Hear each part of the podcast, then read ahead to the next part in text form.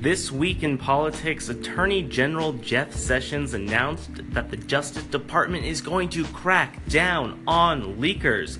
Now, the, the, the catalyst for this uh, new, very public announcement was, of course, leaks of transcripts between President Trump and phone calls that he had at the beginning of his administration with foreign leaders and prime ministers from Mexico and Australia. Many Democrats and even independents agree that presidents need to be able to have some private conversations out of the public eye, you know, even if these leaks look bad for Trump, uh, which they certainly certainly do, but it's important for a president to be able to get things done in their own way, especially when it comes to making some agreements with foreign leaders.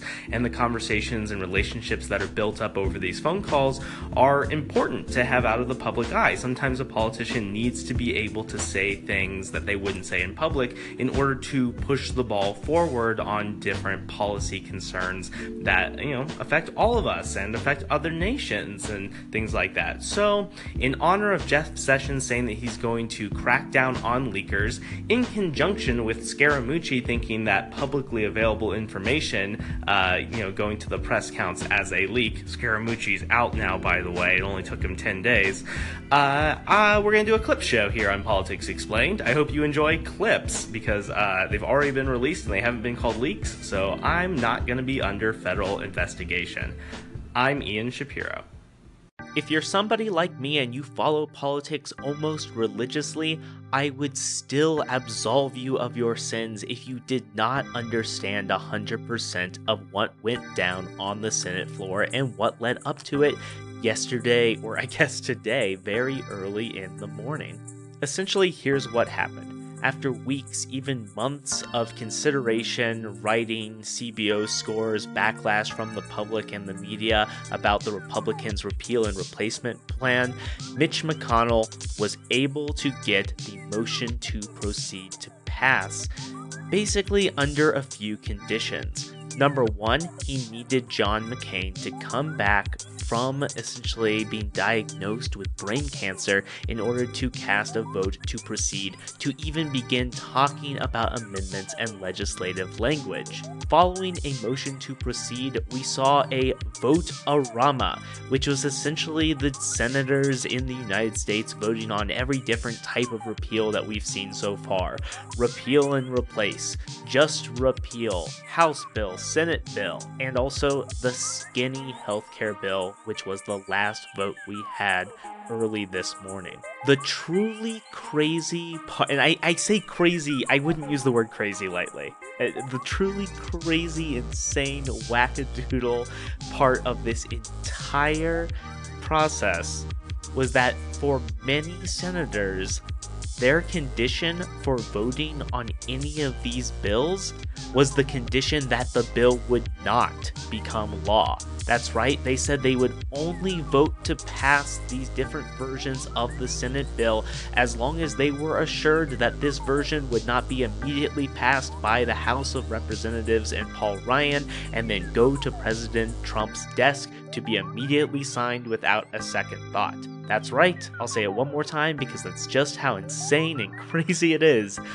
Many Republican senators said, I will only vote for the bill if you pinky promise me that it will not become law. That is what I want. At the end of the evening, the vote was 49 to 51, with all types of repeal and replacement being failures, at least for now. The GOP has plans to bring healthcare back onto the calendar in the future. This is according to Republicans who have been interviewed on the Hill after the vote. You're listening to Politics Explained. I'm Ian Shapiro. Hey Ian, I just had a quick question for you. Um, right now, I was thinking about the the number of people in the Senate, and right now, I think we have 52 Republicans, um, and you know the rest are Democrats and, and Independents. I was just wondering, what's the biggest uh, like discrepancy we've ever had in the Senate? Like, was there a time when there were 90 Republicans and or you know or some uh, political party? Um, just wondering if it's like a big deal that there's 52 to you know to 48 right now or if that's pretty typical and it just kind of goes back and forth. Thanks so much. Just wondering. So, if we observe control of the House and the Senate bipartisanship over the last 67 years, you do see some patterns emerge. For instance, in the House of Representatives, we see that from about 1955 to the 1994 elections, the Democratic Party had an iron grip over the House of Representatives. This was, you know, a, a, big moment in 1994 when Newt Gingrich and the Republicans' contract with America was able to finally swing the House out of the Democratic Party's control. A lot of individuals also look at this as the beginning of conditional party government and where partisanship among elites really began to take off. But that's the House of Representatives, and Maya's question was also about the Senate. What kind of proportions have we been juggling? Is it always 48 to 52 with a vice president almost always around to cast a deciding vote? Or have we had kind of like landslide majorities, so to speak? Or filibuster proof majorities?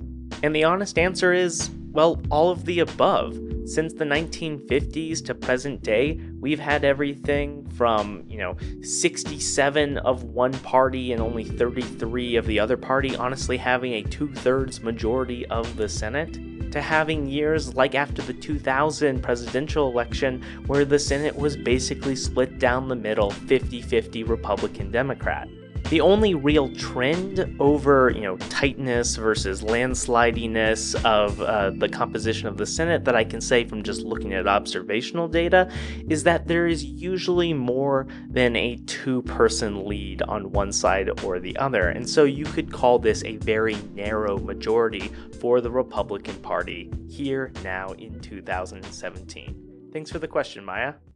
Under the Affordable Care Act, insurance companies are required by law to provide discounts for people with low income in order that they may buy healthcare insurance through the public exchanges. The federal money that goes to insurers to help them pay for these discounts are known as cost sharing reductions, and they essentially offset the money insurers would lose by lowering the deductibles, co-payments, and premiums that they give to these low-income policyholders. In, t- in a series of tweets over the weekend, Donald Trump showed his frustration with the Republican Party and Congress at large in their inability to repeal and replace Obamacare by essentially threatening to withhold these cost sharing reduction funds from insurance companies. This is just one step that the Trump administration can take in order to generate a self fulfilling prophecy of an insurance market death spiral. Because when you withhold cost sharing reductions, that means that insurance companies will raise their premiums. That means that healthy individuals are going to be less likely likely to pay into the system, and that means that you're going to have a bunch of older, sick people in the system, and insurance is unsustainable when that is the case. Thus, a death spiral will occur. Donald Trump has said on numerous occasions that he wants to let Obamacare implode. However, most research on the law, and health experts suggest that it's unlikely that a death spiral will be likely unless the Trump administration does something to pull the carpet out from under the law. For more on the future of American healthcare, I'm Ian Shapiro. You're listening to Politics Explained.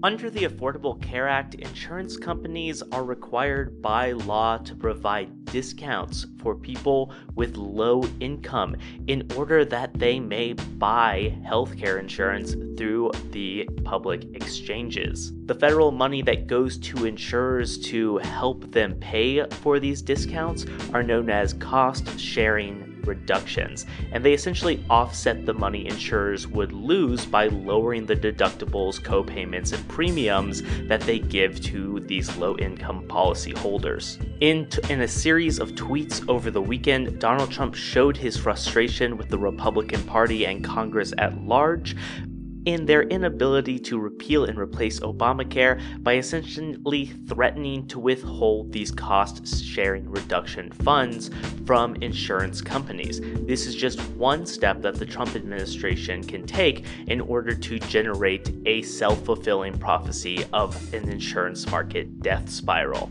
Because when you withhold cost sharing reductions, that means that insurance companies will raise their premiums. That means that healthy individuals are going to be less likely to pay into the system. And that means that you're going to have a bunch of older, sick people in the system, and insurance is unsustainable when that is the case. Thus, a death spiral will occur. Donald Trump has said on numerous occasions that he wants to let Obamacare implode. However, most research on the law and health experts suggest that it's unlikely that a death spiral will be likely unless the Trump administration does something to pull the carpet out from under the law. For more on the future of American healthcare, I'm Ian Shapiro. You're listening to Politics Explained.